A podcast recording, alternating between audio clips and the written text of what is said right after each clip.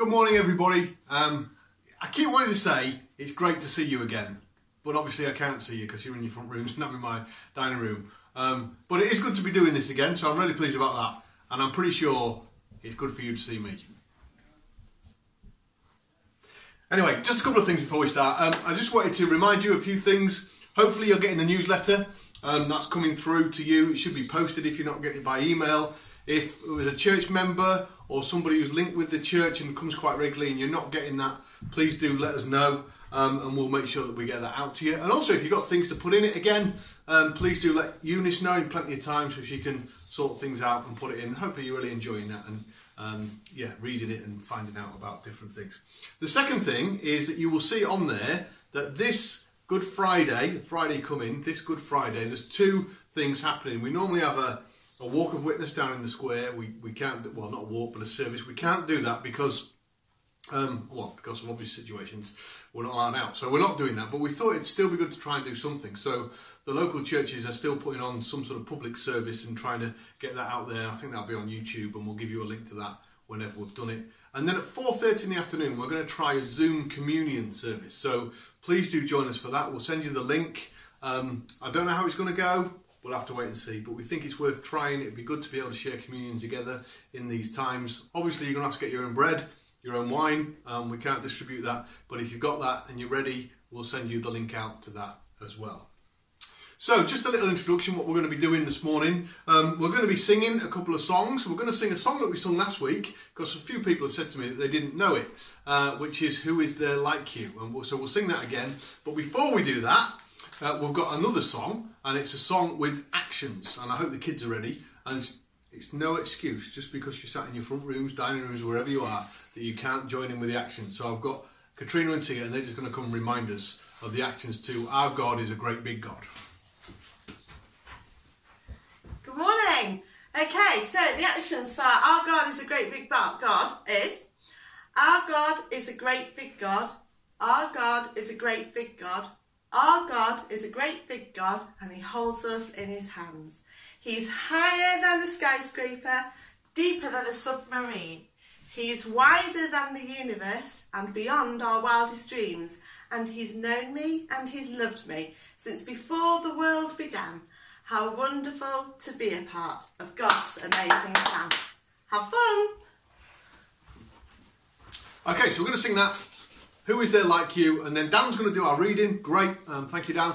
And then we're going to sing together, Bless the Lord, O My Soul. And then I'll be back with the sermon. Thank you. Hello. So we're in Matthew 21, verses 1 to 17. Jesus comes to Jerusalem as king.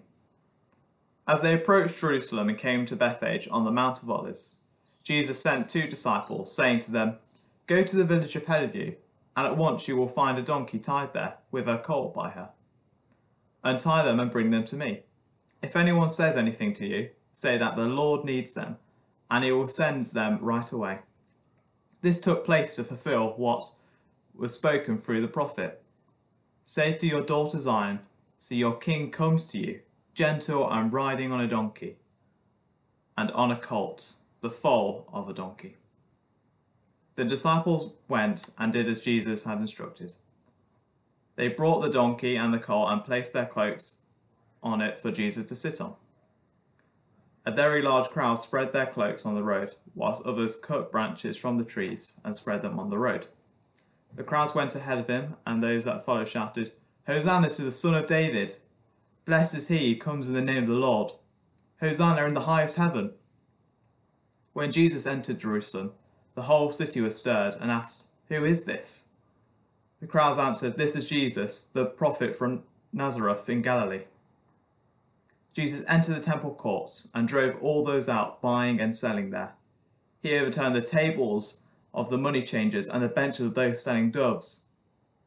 It is written, He said to them, My house will be called a house of prayer, but you are making it a den of robbers. The blind and the lame came to see Him at the temple, and He healed them. But when the chief priests and the teachers of the law saw the wonderful things He did, and the children shouting in the temple courts, Hosanna to the Son of David, they were indignant. Do you hear what these children are saying? They asked Him. Yes, replied Jesus. Have you never read? From the lips of the children and infants, you, Lord, have called forth your praise.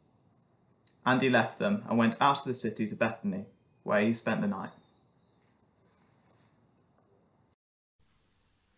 Okay, so today we're thinking about Palm Sunday, which I hope will remind us that we're part of something bigger. This is something that the church has celebrated for years and years in anticipation of the events that are coming up next week. We're thinking about Good Friday, Jesus dying on the cross, Resurrection Sunday, Jesus alive again. But this week seems to have been in church history, and it's an important event because it's a symbolic event, and it's something that all four Gospels have included. Even John, whose Gospel is not really in line with the others, he sets it out in a completely different way, and yet he includes this in chapter 12. And the title in all four Gospels is Jesus Comes to Jerusalem as King. Jesus comes to Jerusalem as King. So that's what we're going to be thinking about today. And I just want to do a big shout out to the kids again. Hiya kids, thanks for listening. I'm glad that you're involved and engaged, and I'm really pleased that you're at the other side and you're watching this, and I hope that you engage with the things that we're doing. To do that, I've actually got some things that I want to share with you, and I'm going to put them on this thing here, and you can keep looking at them and think about where they come as we go through. But just before that, I wondered if you made one of these last week, the worry box that Katrina was talking about. If you've got any worries, you can put them in the top, you can bring them to God, you can pray about them, you can leave them with Him, you can rejoice. Keep praying, guys, because God is listening. But what we've got today is three different things that I thought might just help us as we go through. So the first one is this. A crown, and this reminds us, as we heard in the title, that Jesus is King. It reminds us of Jesus' authority, that he comes with power and authority. And secondly, we've got a donkey. Nay! Okay, so not a real donkey, but actually something even better than a real donkey, which is this. And the reason that this is better than a real donkey is because this has been made by someone in the congregation. A big shout out to Nathaniel. Thank you, mate, for making this. How fantastic is that? He did that for us and was able to go and get it. If you're worried about how we got it, don't worry. We didn't see them, we didn't touch them, we didn't go anywhere near them. It was left in a secret spot where we went and picked it up. So we've got a donkey. And that reminds us of how gentle Jesus came. Jesus came in a gentle way, not to force himself on people, but just to help people to understand who he was. And then finally, we've got the cloak. A cloak, which reminds us, I'm going to put this on here,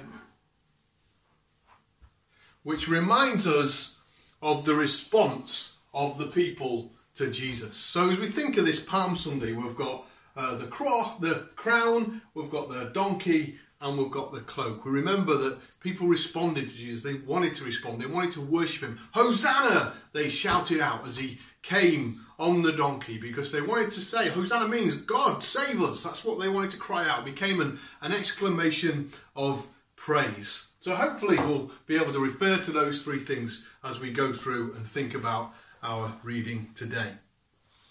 So Jesus comes to Jerusalem as King. That's what's happening, this symbolic event. The long awaited for Messiah has arrived. And you know, Jesus would have known that that's what it meant. He knew the symbolism of riding into Jerusalem on a donkey. He would have known that people would have made that link. That's why they're shouting out, Hosanna, God, save us. But what's interesting is, up until this point, we know that Jesus has been keeping his identity a secret.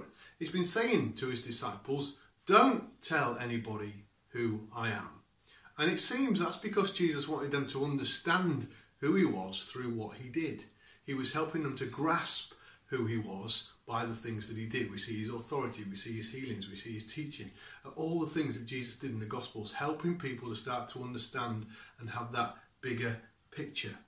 But of course, there comes a time where he does have to let people know that he knows who he is. That sounds a strange thing to say, doesn't it? But Jesus wants them to know who he is. Now, you know, the leaders are going to get this very forcefully in chapter 26 and verse 64. Where Jesus is going to let them know who he is, and they're going to kill him for it. That's what's going to happen. That's what's going to change the events of this coming week as we head up to next Friday. But here it's the crowd. Jesus comes and helps them to understand who he is. Now, each gospel writer has a different slant on their take of what is happening on this particular day, the way that Jesus rides into Jerusalem. Matthew's no different. He spent the last chapter thinking about a very strange concept, but I think that chapter is there and built up so that it moves into this chapter, chapter 21. And he's been thinking about this concept. The last will be first, and the first will be last. We've missed it in our little series in Matthew because... our long series in Matthew, because we've dipped out of that and looked at a couple of other things over the last couple of weeks because of the current situation, and we've been thinking about how we respond in that situation. So I just want to do a little bit of a recap of chapter 20 to help us to see where it is that Matthew is taking us. Now, if you've got your Bible, you can come with me and you can do it with me. So you can turn to Matthew chapter 20, and the first thing we see is the parable of the workers in the vineyard.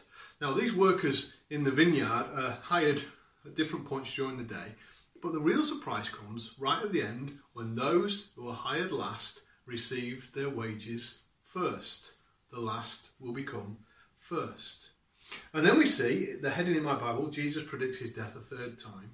We see something of what it means that the first is going to become the last. Jesus is heading towards Jerusalem. Jesus, the greatest of all, is going to suffer and die on a cross, the first becoming last. Then we see the mother's request. We see that here. Zebedee's the mother of Zebedee's sons, so Zebedee's the dad, comes along and asks Jesus if her two sons can be on his left and right in the kingdom. She wants them high up, right up there. And it leads to that incredible verse in chapter 28. Chapter 20 and verse 28, where it says, "The Son of Man did not come to be served, but to serve, and give his life as a ransom for many." In other words, if they want to be first, they need to be last. That's followed by a display of power to two lowly people, two blind people, dismissed by the crowd. They're crying out to Jesus, and the crowd say, "Shh, be quiet," as though they're nothing. And they're last, they're lowly. But Jesus stops, listens to them, has compassion on them, and then in a great moment of tenderness, touches them and gives them their sight. The last become first. So that's what's been going on, the background to this passage in 21. And I think it's that we've got ringing in our ears as we go into chapter 21. Now, we can stop and think, oh, new chapter, you know, nothing that's gone before is important. But I think it is important, because I think the way that Matthew records it for us is he's showing us this whole idea of the first becoming the last becoming the first, carries on in the way that Jesus enters Jerusalem. And here, I just want to pick up these three things again. The donkey, the cloak, and the crown. The donkey. First of all, we see that Jesus comes in an act of gentle humility. Not riding on a horse, declaring power, overthrowing his enemies. Doesn't hold a sword and a shield. There's no sort of triumphalism about it. In fact, we see, intentionally, Matthew leaves out two words that are in Zechariah chapter 9 and verse 9. You see that in verse 5.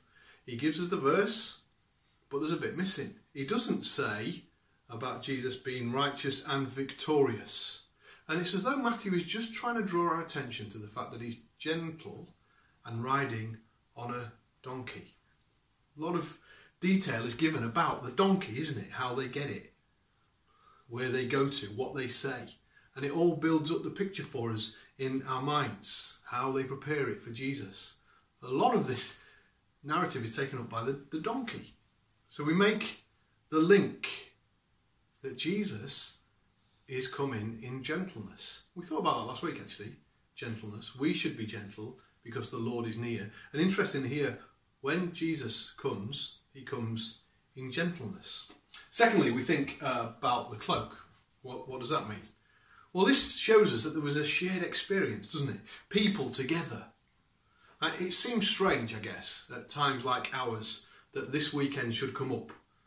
This time on Palm Sunday was a time of people coming together. There was expectancy in the air. There was hope. There was a hope about the future, things that were going to happen. And yet we don't find ourselves particularly in that situation at the minute. It's a bit different for us, isn't it? We're stuck at home. I mean, I found it interesting that the Prime Minister's had to remind us not to go out this weekend because he knows the weather's going to get good and he knows what we're like when the weather's good. We want to be out and we want to be with other people. Now, I don't know about you, but I find it quite strange. I've been watching bits on the telly and you see a couple hugging and that's dated. I'm thinking, well, that was recorded at least 2 weeks ago. And then I'm thinking, I want to shout out at the telly saying, no, don't hug, don't go near each other. It just seems strange, doesn't it, how it's sort of got hold of us and we're in this strange situation. We've got to think before we do things.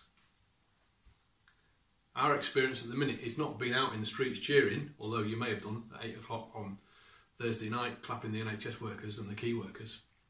But our experience more is staying home, isn't it? And we're not in the same situation as they were. And yet, I think we can link with the crowd if we understand their response to Jesus. You see, this is not a time when our walk with the Lord is put on hold. It's not like, oh yeah, we'll pick that up again when we can see everybody. We need God now more than ever, or certainly as much as any time. And you know, people have been working hard behind the scenes to make sure that happens, so that life groups can carry on, prayer meetings can carry on, some other meetings can carry on. I know that some of you have been having coffee over Zoom and different things, because actually we do still need each other, uploading things onto YouTube. These all are all happening because we know it's important that we keep worshipping and that we keep being the people of God. This Palm Sunday crowd, no, Jesus is worthy of praise and adoration. And if you're in the same boat, that's why we need to keep meeting. And that's why we need to keep praising him and worshipping him. And then thirdly, we've got the crown. So we've got the donkey, which reminds of the gentleness. We've got the cloak that reminds of the response.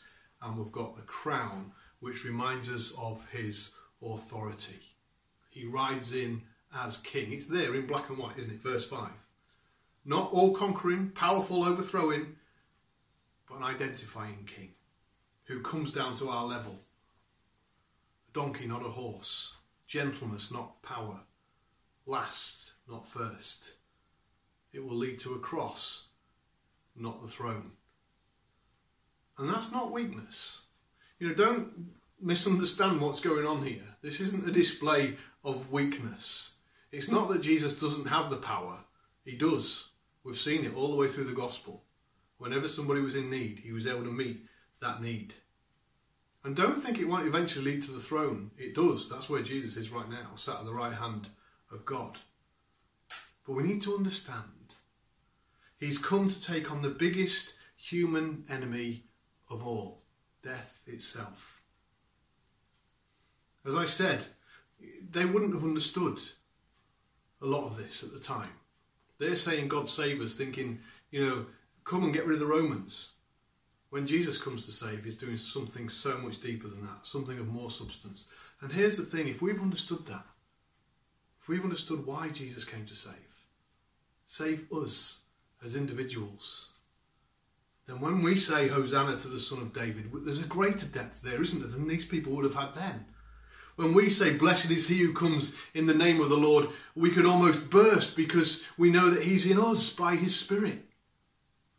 When we say, Hosanna in the highest, we know that we praise the Son of God who is sat now back at the Father's side.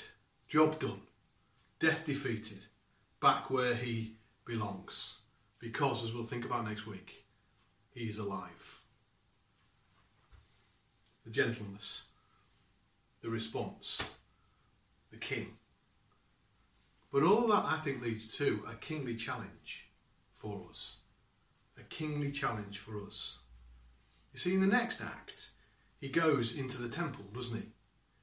And he's challenging those that think they are first, removing them, and raising up the last, the blind and the lame, the children. Interesting, isn't it? Those who think they are first, I don't know if you see this in verses 14 and 15, those who think they are first are sandwiched between those who others would think were last. So the chief priests and the teachers of the law are in between the blind and the lame and the children. those considered last. And yet it's them that Jesus listens to. It's the children who shout out in the temple courts. You see, the leaders are judged. There's no mention here of raising the temple and rebuilding it in 3 days, like there has been in the other Gospels, because Matthew's making a different point. Matthew's saying the first will be last, and the last will be first. He's come to bring down and to raise up. If you want to be raised up, look to him. Trust in him. Praise him. Get on his page, not your page. It's not all about you. If you've fallen for the lie of this world that it is all about you, you will be brought down. If you're putting yourself first, you will be last. Being part of this coming King's kingdom means that we need to become last, and he needs to become first. He took on the religious establishment of the day to show them that they'd gone wrong. They got their thinking wrong. They wanted to be first to the point where they'd turned the place where people were able to come and meet with God into a den of robbers. It should have been a place of prayer. It should have been where people could seek God, and they'd used it as an opportunity to make money. And Jesus comes and turns it upside down, shown by the tables in verse 12. But the thing is, he's come to overturn more than just the tables. He's come to overturn us. Turn us from being last, thinking about ourselves, putting ourselves first. He wants to turn us round so that we put him first and ourselves last, so that we can listen to him and obey him, trust him. Not go our way, but the way of the kingdom. Are you on board? Have you realised that he's come to turn things round? You know, he hasn't come actually to turn things upside down. He's come to turn things the right way up. Shows the way of humility. Have you understood? Symbolic riding on a donkey. That gentleness. Let's not miss it. What an act of condescension. You know, we could laugh at him. We could ridicule him, as many have done and still do. Today, many people, they won't be thinking about Jesus. Maybe just ridiculing him in some way or not even interested. But if we do that, we won't listen to him. And he's worth listening to. And we won't follow him. And he has to be followed. Because what he does next week will lead to more ridicule. People will say to him, come down from the cross and save yourself. But he won't. In a big display of strength, he'll actually stay up there. And in doing so, the first will become the last. The strongest will appear the weakest. He will breathe his last, declare it is finished, and then, and only then, will we really see his strength. Because what we will be celebrating this time next week is that he is alive. Death could not keep its hold over him. Let's pray, shall we? Father, we thank you for this symbolic act of the Lord Jesus. We thank you that this is a time when he declares to be who he is, the Messiah, the coming one, the one who saves. And we thank you that through history, through your word, we can understand more of that than those first people on that first day. And although we're stuck in our houses, although we can't get out and celebrate in a way that we would want to, we thank you that this won't be forever, but that he is a king who is forever. And we pray that you would give us strength in these times to continue to look to him. Not to put ourselves first, not to think of ourselves, but to think of him first and others before ourselves. O Lord, have mercy upon us, we pray, and help us, we ask. In Jesus' name, amen. Well, thank you for listening again. I hope that's been helpful and challenging to you. We're going to sing a final song together, which Rob has recorded for us. It's Jesus is King and I Will Extol Him. Have a good week.